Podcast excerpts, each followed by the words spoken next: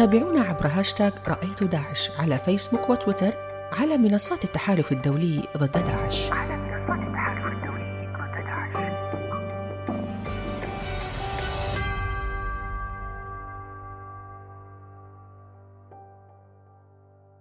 عام 2017 تحرر آخر شبر من الأراضي العراقية من داعش. منذ ذلك الحين والبلاد تعيش حالة من النهوض والتعافي تجسدت بإعادة إعمار آلاف البنى التحتية الرئيسية. وأيضا تم رفع عشرات الآلاف من الأطنان من أنقاض المدن المدمرة وعودة أكثر من خمسة مليون عراقي إلى مناطقهم بعد بضع سنوات من النزوح. في العام 2017 كذلك كانت الراقة تنفض غبار داعش وترفع الركامة والمخلفات التي تركها التنظيم الإرهابي خلفه. وبينما واصل التحالف الدولي وشركاؤه المحليون القتال ضد داعش على جبهات أخرى في شمال شرق سوريا كانت المناطق المحررة هناك تدخل مرحلة التعافي إلى أن فقد داعش السيطرة الجغرافية نهائيا مع سقوط آخر معاقله عام 2019 الباغوز ومنذ ذلك الحين والمناطق المحررة من داعش في سوريا والعراق تمضي قدما في عملية استعادة الاستقرار التي كان للعديد من الجهات المحلية والدولية دور فعال في تسريعها هذا ما نناقشه في حلقتنا ما قبل الأخيرة من رأيت داعش. لمدينة الموصل خصوصية ملحوظة لدى الحديث عن رحلة النضال ضد داعش فالتعافي ثم النهوض بعد التحرير. إذ ليس غريبا أن تكون مضربا للأمثال ومحط دراسة المتخصصين في مجال التعافي من الأزمات. ولكن ما السر في ذلك؟ نتعرف عليه مع أحد أبرز الناشطين الذين شهدوا مراحل النضال والتحرير والتعافي للموصل هو مؤسس مدونة عين الموصل الدكتور عمر محمد أهلا بك دكتور عمر لو نبدأ أولا بالسر نتحدث هنا عن سر خاص بالموصل كيف استطاعت الموصل أن تواجه داعش وتنهض من جديد؟ ربما ربما بالقول الذي ذكره ابن جبير الرحال العربي المشهور حين زار الموصل قال بعد أن رأى مدينة الموصل وهو ينظر إلى أسوارها وينظر إلى المدينة وشعبها عبارة لا يمكن أبدا نسيانها قال هذه المدينة عتيقة فخيمة ضخمة قد أخذت أهبة استعدادها لمحن الزمن. وصفها على أنها قلعة حصينة لا يمكن لا يمكن لها أن تهزم أو أو أو تنتهي، تعرضت المدينة لكثير من الأزمات لكنها دوما تنجو، لكن هناك شيء آخر مهم وملفت وأيضا هو جزء من جوهر طبيعة سكان مدينة الموصل بكل طوائفهم واديانهم وأعراقهم، هو هذا النوع من التعدد في طبقات التاريخ. تجد في المدينة أجزاء قديمة آه، قدم التاريخ. ثم تجد طبق طبقة أخرى من التاريخ لنشوء على سبيل المثال آه، آه، اليهود في الموصل. ثم تجد طبقة أخرى لنشوء المسيحيين في الموصل. ثم تجد طبقة أخرى للمسلمين في الموصل. ثم تجد طبقات ل لغات ولهجات متعددة. تنوع عجيب لا يمكن أن يحدث إلا في هذه البقعة من الأرض.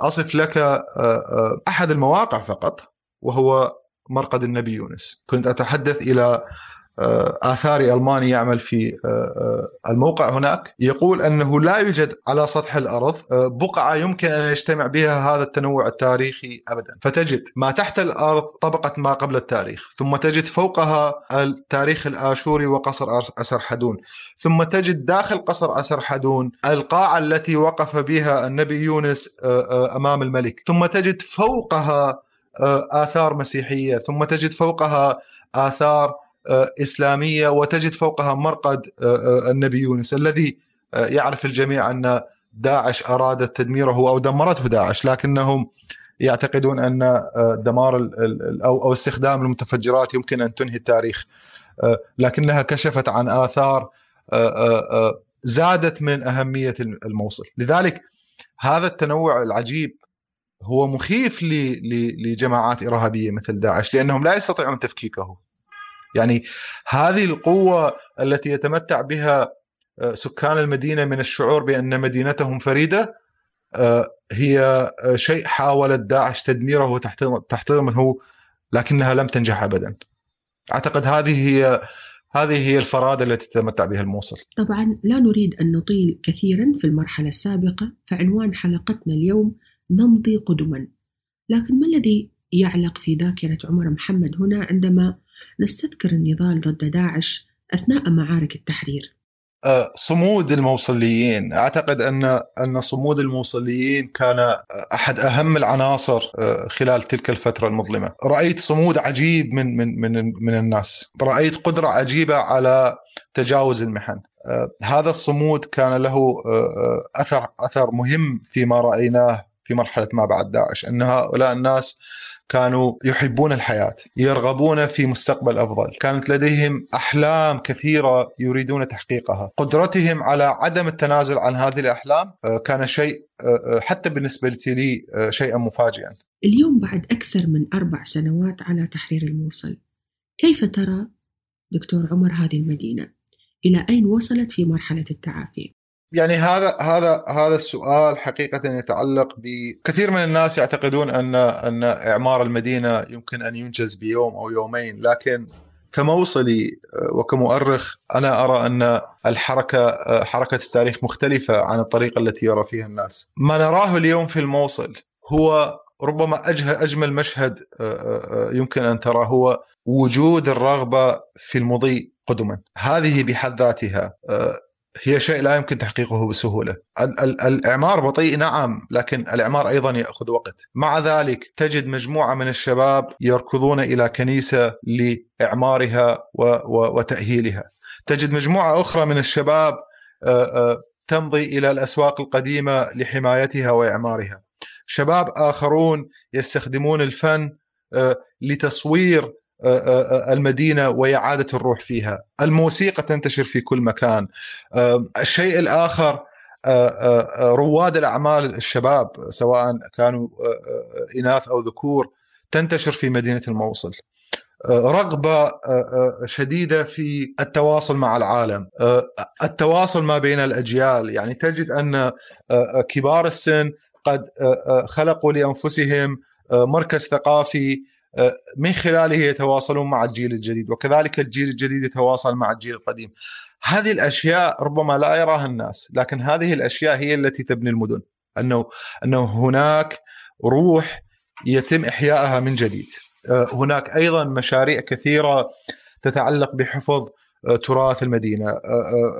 اليوم اليوم لدينا على سبيل المثال مشروع لاعاده تشجير مدينة الموصل. سيكون هناك تشجير في الشهر القادم للمواقع الآثارية للجامعات لمواقع دور العبادة للمتنزهات هناك حركة حركة شبابية وفيها روح وطاقة إيجابية لا يمكن لا يمكن يعني أنا مستغرب منها حقيقة يعني كنت أتوقع أن هذا الشيء لن يحدث. لكن هذه الروح الشبابية الجامحة الراغبة في التقدم نحو المستقبل أعتقد أعتقد هذا هذا ما يجب آه، أن يتم التركيز عليه دوما لأنه مدينة تعرضت لهذا النوع من الدمار وفيها هذه الروح وفيها هذه القدرة على آه، تجاوز الأزمة والمضي قدما أعتقد آه، أنها مثال مهم حتى للدراسة في المستقبل. تشوف إنه اليوم في تحديات تواجه مدينة الموصل في رحلتها نحو التعافي؟ هناك مشكلة كبيرة حقيقة. آه هذه المشكلة تتعلق ب آه يعني يجب يجب دائما أن نناقش هذه المشكلة بانفتاح كبير. آه لدينا مشاكل حدثت نتيجة آه، آه، إرهاب داعش وهي فقدان الثقة ما بين المجتمعات المجتمعات المتنوعة والمتعددة. هذه واحدة. هناك عدم شعور بالأمان. يعني تعرف أنه عدم الشعور بالأمان قد يؤدي إلى مشاكل اجتماعية ومشاكل أمنية مستقبلا. يجب يجب الاستمرار أيضا بإعمار آه، البنى التحتية للمدينة، يعني هناك تأخر على سبيل المثال في هذا آه، المجال. لكن العنصر الأهم والتحدي الأكبر هو كيف يمكن تحقيق العدالة، آه، العدالة التي ينتظرها الجميع، يعني واحدة من الأشياء التي دوما أناقشها مع مع الموصليين هي رغبتهم بأن تكون هناك محكمة علنية لإرهاب داعش سواء المأساة والإبادة التي حدثت ضد اليزيدية سواء ما حدث للمسيحيين أو للمسلمين آه، يجب أن يكون هناك شعور لدى الضحايا بأن العدالة خدمت، هذه واحدة من العقبات التي نواجهها الآن في الموصل أنه لا لا نعرف متى تتحقق هذه العدالة. آه، شيء آخر آه، هو الواقع السياسي بصراحة في العراق يؤثر كثيرا على مدينة الموصل. هذا تحدي كبير يواجهه الناس أنه هناك شعور بالخوف بأنهم متهمون ب على سبيل المثال مساعدة داعش، يعني هذه هذا الشعور بالذنب وهو غير حقيقي لكنهم يشعرون بذلك نتيجة ما حدث. آه، يجب أن يواجه ويجب أن آه، تتم معالجته بطريقة جيدة وفعالة. يجب أن نعيد الثقة للناس بأنهم كانوا ضحايا لداعش. يجب أن نعيد الثقة إليهم بأنهم قادرون على تجاوز هذه المحنة. وهذا كله يحدث من خلال الإسراع بوتيرة الإعمار آه، آه، دعم القطاع الخاص آه، إعادة تفعيل النظام البنكي داخل المدينة. يعني تعرف أن مدينة الموصل لغاية الآن غير مسموح لها باستخدام النظام البنكي يعني هذه واحدة من الأشياء التي تضع عقبات أمام أمام أمام التقدم لأن هناك الكثير كما ذكرت الكثير من رواد الأعمال والكثير من المشاريع الصغيرة التي بإمكانها إنعاش الاقتصاد لكن دائما يواجهون بهذا الحجز على النظام البنكي. يعني هذه واحدة من الأشياء التي نتمنى أن يتم معالجتها بشكل سريع. كيف تتابع الدور الذي تلعبه المنظمات الدولية في دعم عملية الاستقرار. المنظمات الدولية لعبت الدور الأكبر في مساعدة المدينة لإعادة النهوض. أه، ابدا أبدأ من من على سبيل المثال أه، أه، من اليونسكو. مشروع إحياء روح الموصل على سبيل المثال. لم يكن فقط مشروع يعالج أو يعيد إحياء التراث وإنما أعاد خلق فكرة إحياء هوية الناس وانتمائهم للمدينة وللبلد بأنهم جزء أساسي من حركة الإعمار، إضافة إلى أنها ساهمت في إنشاء فرص عمل كثيرة.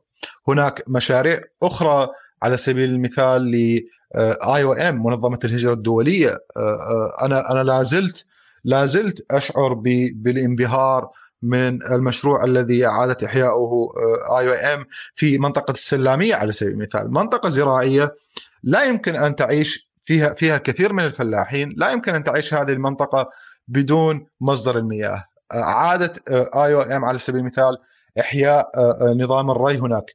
فعاد عاد آلاف المزارعين. آه، الفلاحين في مناطق أخرى من محافظة نينوى نتيجة عمل المنظمات الأخرى في إعادة دعمهم بالسماد وبالحبوب وغيرها ومصادر المياه أعادت الحياة إليهم. داخل مدينة الموصل هناك الكثير من النشاطات الثقافية والاقتصادية لكن إلى جانب كل ذلك كان العنصر الحاسم والأساسي وهذا أعتقد شاركت فيه كثير من المنظمات وهو إعادة الحياة بشكل سريع إلى جامعة الموصل، يعني أنت تعرف أن أول شيء أعيد فتحه في مدينة الموصل هي الجامعة. وبهذه العودة للجامعة آه، لعبت دورا آه، أساسيا في آه، إحياء الروح المدنية للموصل، إحياء العلم والثقافة والرغبه بالتقدم نحو الأمام، كل هذه الأشياء عناصر كانت حاسمة، إضافة إلى المشاريع التي تتعلق في مثلا على سبيل المثال إعادة بناء البيوت، تنظيف المدينة من من من من مخلفات الحرب ومخلفات داعش. داعش تركت آلاف الألغام في المدينة آلاف المتفجرات. لولا أنه تم تنظيفها آه، آه، آه، وإعادة ترميم هذه المناطق لكانت العودة إلى الموصل مستحيلة كل هذه الأشياء قدمتها المنظمات الدولية يعني مشكورة على ما قامت به. لكن يجب دوما أن نتذكر أنه لا يمكن بطبيعة الحال الاستمرار بالاعتماد على المنظمات الدولية إلى الأبد. نريد أن يكون النشاط الاقتصادي هو نشاط ناشئ من داخل المدينة ويعيد الاستمرارية. يعني المساعدات الإنسانية كانت مهمة لكن الآن المساعدات لا يجب فقط أن تكون إنسانية وإنما مشاريع مستدامة بإمكانها أن تطور القطاع العام والخاص على حد سواء. طبعا كان لافت تعاظم الدور الحكومي في المناطق المحررة. مع استعادة البلاد والمؤسسات لعافيتها بدأ دور السلطات المحلية في مختلف المحافظات يكون أكثر فاعلية وكان هذا شيء ملحوظ بالموصل تحديدا. اليوم ما المطلوب بحيث يكون هذا الدور أكبر وأكثر تأثير؟ أه، ما نتمناه من الحكومة العراقية هي هو أن تعطي صلاحيات أكبر للمدينه في التحرك والتصرف تجاه إعادة إعادة الإعمار، يعني هناك الكثير من المشاريع المعلقة لأنها تنتظر الموافقة وتنتظر يعني البيروقراطية التي التي تؤخر الكثير من المشاريع.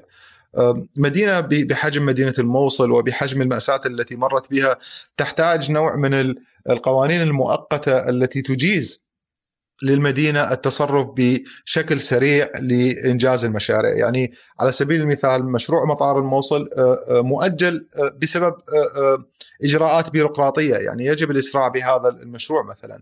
هناك الكثير من المشاريع المتعلقة بالقطاع الزراعي في في تعرف أن محافظه نينوى 60% من مساحتها هي منطقة زراعية. يعني يجب يجب منح تسهيلات كبيرة للمزارعين وللشركات العاملة على المنتجات الزراعية لدعم هذا القطاع. يعني الموصل وحدها كانت تغطي نحو 50% من حاجة العراق للمنتجات الزراعية. هذه تحتاج تسهيلات قانونية تحتاج تسهيلات كثيرة.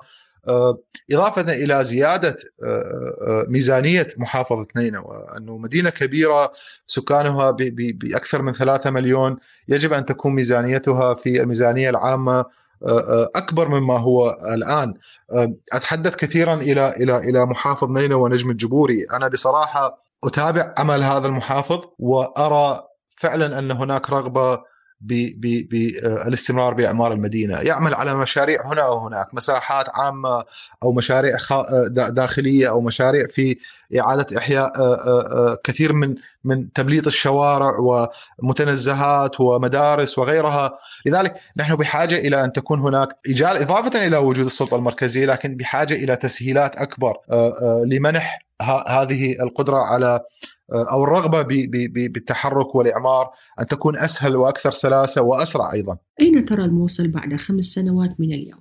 مدينة الموصل آه، بدأت العودة إلى مسارها الطبيعي، أنا أستطيع أن أرى الآن مدينة الموصل أنها ليست فقط عنصر إيجابي فاعل في المجتمع المحلي والمجتمع الوطني في العراق وإنما تحولت إلى إلى عنصر فاعل دوليا الآن الموصل لديها مساهمة في آه، مكافحة التغير المناخي من خلال مشاريع الزراعة.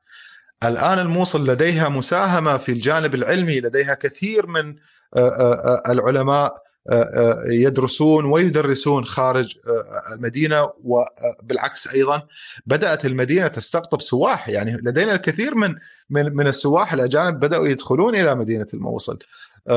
المدينة تعود إلى آه، أيضا الانتاج آه، وإعادة إنتاج آه، منتجاتها المحلية وتصديرها دوليا. هناك مشروع جميل للغاية لدعم المنتجات المصنوعة يدويا والحرف اليدوية لبيعها دوليا. يعني هذا لم يكن ممكنا سنوات سابقة. الآن الآن أصبح ممكنا لأن هناك هؤلاء الشباب. إضافة إلى عودة آه، المدينة أو نهوض المدينة بشكل سليم واستيعابها لخطورة الفكر المتطرف وأصبحت المدينة فاعلة في مواجهة هذا الفكر أعتقد هذه هذه الأشياء ستتقدم آه، بشكل أفضل وتتطور ويكون للموصل مرة أخرى آه، مكان على الخارطة العالمية. دكتور عمر محمد مؤسس مدونة عين الموصل شكرا جزيلا لك. هائلة قدرة أهالي الموصل على التعافي. لم يكن سهلا على الموصل ولا على أهلها النهوض من جديد. لكن إرادة الحياة لدى المصلاويين طبعا تفوقت. فما أن تحررت المدينة حتى باشر أهلها عمليات إعادة الإعمار التي كانت للمنظمات المحلية والدولية دور كبير في دعمها وتسريعها. أحد تلك المنظمات UNDP برنامج الأمم المتحدة الإنمائي الذي ساهم أيضا كدعم دولي في إعادة إعمار بنى تحتية رئيسية في الموصل. طبعا بالإضافة للعديد من المنازل في المدينة القديمة التراثية التي دعمها البرنامج ما سرع بعملية عودة الأهالي إليها. نتحدث في هذا الجزء من الحلقة مع الأستاذة زينة علي الممثلة المقيمة لبرنامج الأمم المتحدة الإنمائي في العراق. أستاذة زينة أهلا بك. كيف تشعرين اليوم وأنت تتابعين حجم الإنجازات التي يتم تحقيقها يوما بعد يوم على صعيد تعافي المجتمع العراقي وعودة الاستقرار؟ وماذا يعني بالنسبة لك أن تكوني جزء من هذا الإنجاز أو هذا الجهد على الأرض؟ اسمح لي أن ألخص شعوري كامرأة أيضا من المنطقة من من المنطقة هذه أنا لبنانية الأصل أن أقول أنني فخورة بأن أكون جزء ولو بسيط من إعادة التعافي في هذا البلد العظيم. لقد كنت في غرب الموس في غرب الأنبار منذ أسبوعين وقبلها زرت زرت عدة مرات الموصل. أول مرة زرت الموصل بالحقيقة صدمت. ما نراه على التلفزيون والأجهزة الإلكترونية قبل أن تزور الموصل شيء مذهل ولكن لا يعطيك الصورة الحقيقية للدمار. كثيرا ما أعود اليوم وأفكر في زيارتي الأولى إلى الموصل آه، مقارنة بآخر زيارة لي. في الزيارة الأولى كانت صدمة كاملة. دمرت المدينة عن بكرة أبيدها. آه، بكيت لأنه بدا لي أن التميز المعماري للمدينة القديمة قد ضاع بدون أمل. الآن بعد سنتين من وجودي في العراق بالرغم من حجم الدمار الذي ما زال في عدة مناطق ومنها الموصل يمكنني أن أرى كيف عمل المصلويون لإعادة بناء حياتهم. عادت الحياة إلى المدارس تمشي في الطرقات وترى أن المتاجر قد فتحت أبوابها. عاد التجار للعمل ما أشعرني بالفخر هي جامعة الموصل. إنها إحدى ما أشعرتني بالفخر. خلال آخر مرة زرتها خلال العام الدراسي.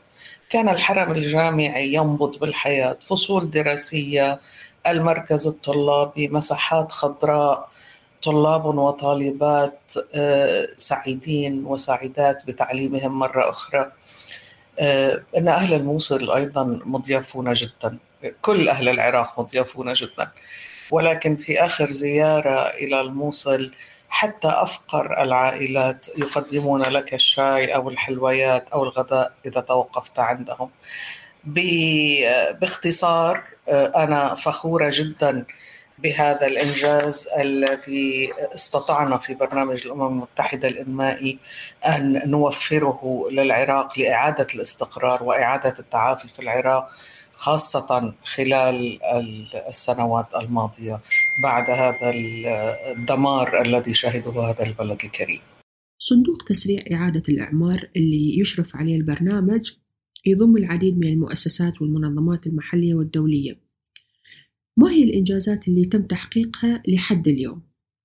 آه، لدى برنامج الأمم المتحدة الإنمائي برنامج متكامل يمتد على خمس سنوات آه، ابتدأ في عام 2020 ويستمر حتى عام 2024 موافق عليه من قبل آه، الجمعية العامة للأمم المتحدة جزء كبير من البرنامج يركز على دعم إعادة الاستقرار أو مشروع إعادة الاستقرار الذي تموله 27 دولة مانحة وننفذه بشكل كثيف مع الحكومة العراقية على المستوى المحلي من خلال المقاميين والمحافظين وعلى المستوى الفدرالي بالاشتراك مع الوزارات المختصة والأمانة العامة لمجلس الوزراء. لقد حشد هذا البرنامج هذا المشروع لإعادة الاستقرار والذي يهدف إلى المساهمة في إعادة النازحين إلى مناطقهم الأصلية حشد حوالي 1.3 مليار دولار على مدى الخمس سنوات الماضية ويركز على خم أربع محاور رئيسية. المحور الأول هو إعادة بناء البنى التحتية المهدمة. المحور الثاني ويعمل هذا في من خلال تسع قطاعات حيوية كالكهرباء، المياه، الصرف الصحي، إعادة تأهيل الدور والمنازل إلى آخره. والصحة والتعليم والمنشآت الصحية والتعليمية. المحور الثاني من مشروع إعادة الاستقرار آه، يعمل على توفير الدخل للعائدين. من خلال النقد مقابل العمل من خلال تشغيل الدورة الاقتصادية في المناطق المتضررة من خلال التعاقد مع شركات محلية من خلال التعاقد مع مهندسين ومهندسات ومن خلال آه، إعطاء آه، بعض التدريبات لمن يريد أن ينشئ آه، مشاريعه الخاصة. المحور الثالث من مشروع إعادة الاستقرار يعنى بدعم الإدارة المحلية أو البلديات على تمكين إعادة آه، إعادة الاستقرار من خلال الأمن المجتمعي ومن خلاله قد أعدنا بناء وتأهيل العديد من دور الشرطة من دور البلديات بالإضافة إلى تدريب الكوادر البلدية، أما المحور الرابع فهو يركز على التعايش السلمي بين العائدين والذين لم ينزحوا عن مناطقهم الأصلية. لقد استطعنا من خلال هذا المشروع حتى وقتنا الراهن بدعم أكثر من 14.6 مليون عراقي مستفيد من هذا المشروع مشروع إعادة الاستقرار من خلال إنجاز 2900 مشروع حيوي. منها كما أشرت آه، الكثير منها يشمل إعادة تأهيل البنى التحتية.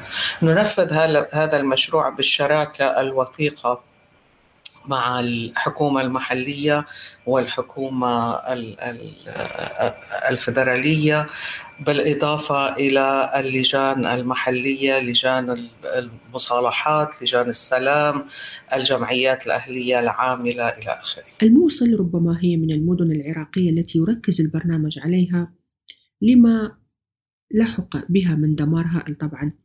كيف تصفين الموصل بين اليوم ولحظة التحرير؟ من ناحية الإنجاز في إعمارها أو إعادة الحياة لها. بدأ برنامج الأمم المتحدة الإنمائي عمله في الموصل في عام 2017 كانت لا تزال أجزاء من غرب الموصل تحت سيطرة آه، تنظيم داعش الإرهابي.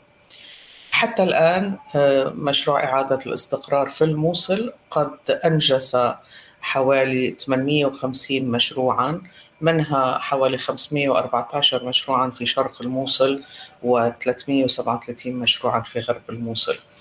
هذه المشاريع غطت الكثير من القطاعات آه، بما فيها إعادة تأهيل البنى التحتية وخلق فرص سبل العيش على المدى القصير والطويل. فعلى سبيل المثال آه، في الموصل لقد أنجزنا إعادة تأهيل حوالي 7200 منزل في في عامة المناطق المحررة حوالي 30 ألف منزل. أعدنا تأهيل في الموصل حوالي 39 محطة كهربائية فرعية ثمانية محطات معالجة مياه رئيسية 156 مدرسة 30 جامعة ومختبر وقاعات دراسية. وهذه أمثلة على ما تم إنجازه من خلال المشروع في الموصل. لقد استفاد من هذه المشاريع التي نفذناها أكثر من 6.7 مليون شخص منهم حوالي 40 50% منهم من النساء. هذا على صعيد البنى التحتية. آه، من خلال محورنا الثاني وهو آه، دعم سبل المعيشة فقد وفر البرنامج حوالي 18500 وظيفة قصيرة الأمد من خلال النقد مقابل العمل. منها حوالي 3500 وظيفة للنساء. آه، نوفر من خلال برامجنا الآن حوالي 2580 وظيفة أخرى آه، قصيرة الأجل. آه، كما أشرت يتم التعاقد على تنفيذ برامجنا أكثر من 95% من العمل خلال من خلال القطاع الخاص المحلي. هذا يقلل التكاليف يعزز الاقتصاد المحلي ويوفر مداخيل طارئة للشركات المحلية الصغيرة والمتوسطة العائدة إلى الموصل. آه، اسمح لي أن أقول بأن عملنا مع النساء بشكل خاص قد أثبت أنهن قادرات وفاعلات في إعادة بناء مناطقهم الأصلية. مشروع الإسكان هو أحد المشاريع اللافتة في هذا الإطار. لو تحدثينا أكثر عن هذا المشروع تحديدا. آه، كما أشرت آه، عمل برنامج الاستقرار على إعادة تأهيل حوالي 7200 منزل في الموصل. بعد إعادة تأهيل البنى التحتية وتوفير فرص العمل اكتشفنا أن أكثر ما يعيق عودة العائلات إلى الموصل وغيرها هي الدور المهدمة. وكان إعادة آه، إحياء آه، بناء آه، مدينة الموصل لنا أهمية كبيرة لأنها تعد كما نعلم واحدة من أقدم المدن في العالم. وكان إعادة تأهيل الدور بشكلها التراثي الأساسي من من أولوياتنا. للحفاظ على التاريخ الجمالي للمدينة لتصميمها آه، عملنا وما زلنا نعمل مع اليونسكو وهيئة الدولة للتراث لإعادة المنازل إلى حالتها الأصلية. من المهم ومن الأساسي أن نحافظ على التألق المعماري للمدينة. بالإضافة إلى تحسين المياه والصرف الصحي داخل المنازل أيضا. آه، حوالي 40% من ال 7200 دور الذي أعدنا تأهيله يقع في المدينة القديمة. نتأكد في إعادة تأهيل هذه الدور من أن كل منزل يتم تصميمه وفقا للاحتياجات المحددة من قبل السكان وبناء على آه، تعاريف اليونسكو. يتخذ أصحاب المنازل أنفسهم القرارات بشأن ما يتم إعادة تأهيله وما أولويتهم من إعادة تأهيل الدور. ومن خلال إعادة التأهيل آه، حرصنا على القيام بدمج ميزات فريدة مثل منحدرات الكراسي المتحركة للمعوقين الممرات الفسيحة المقابض اليدوية. وكل هذه آه، بالإمكان أن تحسن إمكانية الحركة للأشخاص ذوي الاحتياجات الخاصة. يعتبر البعض أعمار الموصل القديمة تحدي بحد ذاته لأنه طبيعتها العمرانية مختلفة وطبيعتها الأثرية أيضا مختلفة. كيف تعملون في هذه المناطق. وما هي المشاريع؟ وما هي ملامح آه، هذا التطور العمراني اللي تقومون به في هذه المناطق؟ هناك آه، ثلاثة أمور أساسية في مشروع إعادة الإسكان. الأمر الأول هو وضع الأولوية لأنه للأسف هناك الكثير من الدور المهدمة وليس بإمكان برنامج الأمم المتحدة الإنمائي أو مشروع إعادة الاستقرار. أن يلبي كل هذه الاحتياجات. وبالتالي نعمل على كثب مع الحكومة المحلية لوضع الأولويات بحسب العائلات الأشد حاجة والأكثر فقرا. هذا أولا. آه، ثانيا يهمنا كما ذكرت أن نحافظ على التاريخ الجمالي للمدينة وخاصة المدينة القديمة. وثالثا أخذنا في عين الاعتبار الاحتياجات الخاصة على سبيل المثال ال ال الأشخاص ذوي الاحتياجات الخاصة لقد واجهتنا تحديات جمة وأساسية ليس فقط في برنامج إعادة الاستقرار من ناحية إعادة تأهيل الدور والمنازل ولكن بشكل عام منها على سبيل المثال آه، وجود الألغام إزالة الألغام من قبل الجهات المختصة حيث لا يمكننا أن ندخل إلى منطقة قبل أن نتأكد أنها قد قد آه، أزيل منها كل الألغام. والتحدي الثاني هو عدم قدرتنا على تلبية كل الاحتياجات بسبب الدمار الشامل وأخيرا نسألك أستاذة زينة عن المشاريع المستقبلية اللي برنامج الأمم المتحدة الإنمائي يعمل عليها لاستكمال إعادة الاستقرار بالمناطق المحررة. آه، لقد آه، بناء على طلب الحكومة العراقية وموافقة الدول المانحة تم تمديد مشروع إعادة الاستقرار حتى نهاية عام 2023 وبالتالي لدينا ثلاث سنوات إن شاء الله لإكمال هذا المشروع. لا نعتقد بأن كل الاحتياجات المتعلقة بإعادة الاستقرار ما بعد آه، احتلال تنظيم داعش الإرهابي بالإمكان أن ننفذها بشكل مستقل أو نلبيها بشكل مستقل. وبالتالي أن هذه السنوات الأخيرة من عمل مشروع إعادة الاستقرار سوف يركز بشكل أساسي على المناطق الأكثر حاجة والمناطق الأقل عودة للنازحين إليها والعائلات والعوائل الأصعب للعودة ومنها هذه العوائل التي وصمت بسبب انتماء أحد أفرادها إلى داعش. سنركز أيضا في هذه الفترة المتبقية من مشروع الاستقرار على دعم البنى التحتية للقطاعات الإنتاجية. آه، بعد الانتهاء من القطاعات الأساسية التي عملنا عليها مثل المياه والصحة والكهرباء سوف نركز بشكل خاص على تعزيز الاقتصاد المجتمعي من خلال الجمع بين إعادة تأهيل البنى التحتية وتعزيز الاقتصاد المحلي وذلك لخلق فرص عمل فورية من خلال مشاريع النقد مقابل العمل وتأهيل البنى التحتية الإنتاجية.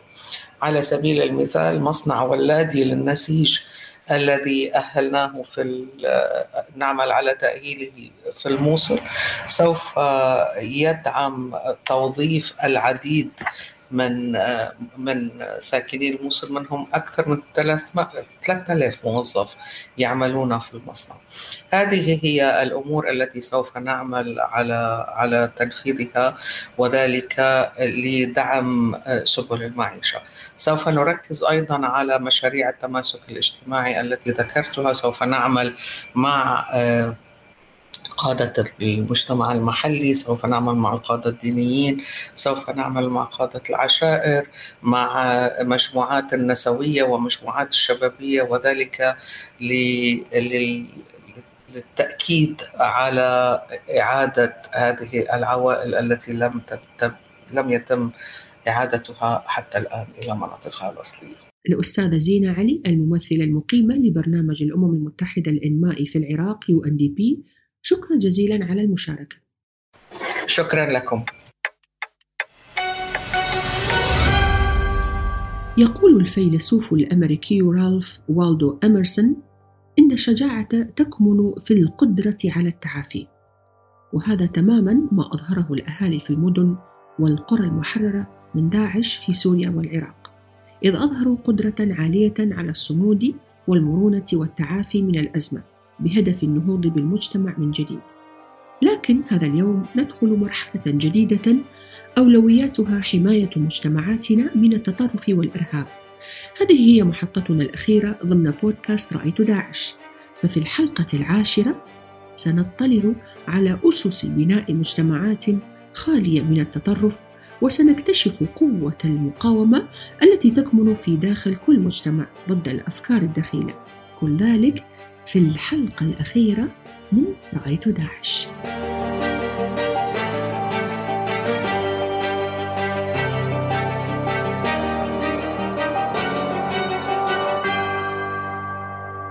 يمكنكم الاستماع إلى حلقات رأيت داعش عبر موقع التحالف الدولي www.theglobalcoalition.org وعبر منصات أي كاست وبوديو ومن خلال هاشتاغ رأيت داعش على مواقع التواصل الاجتماعي.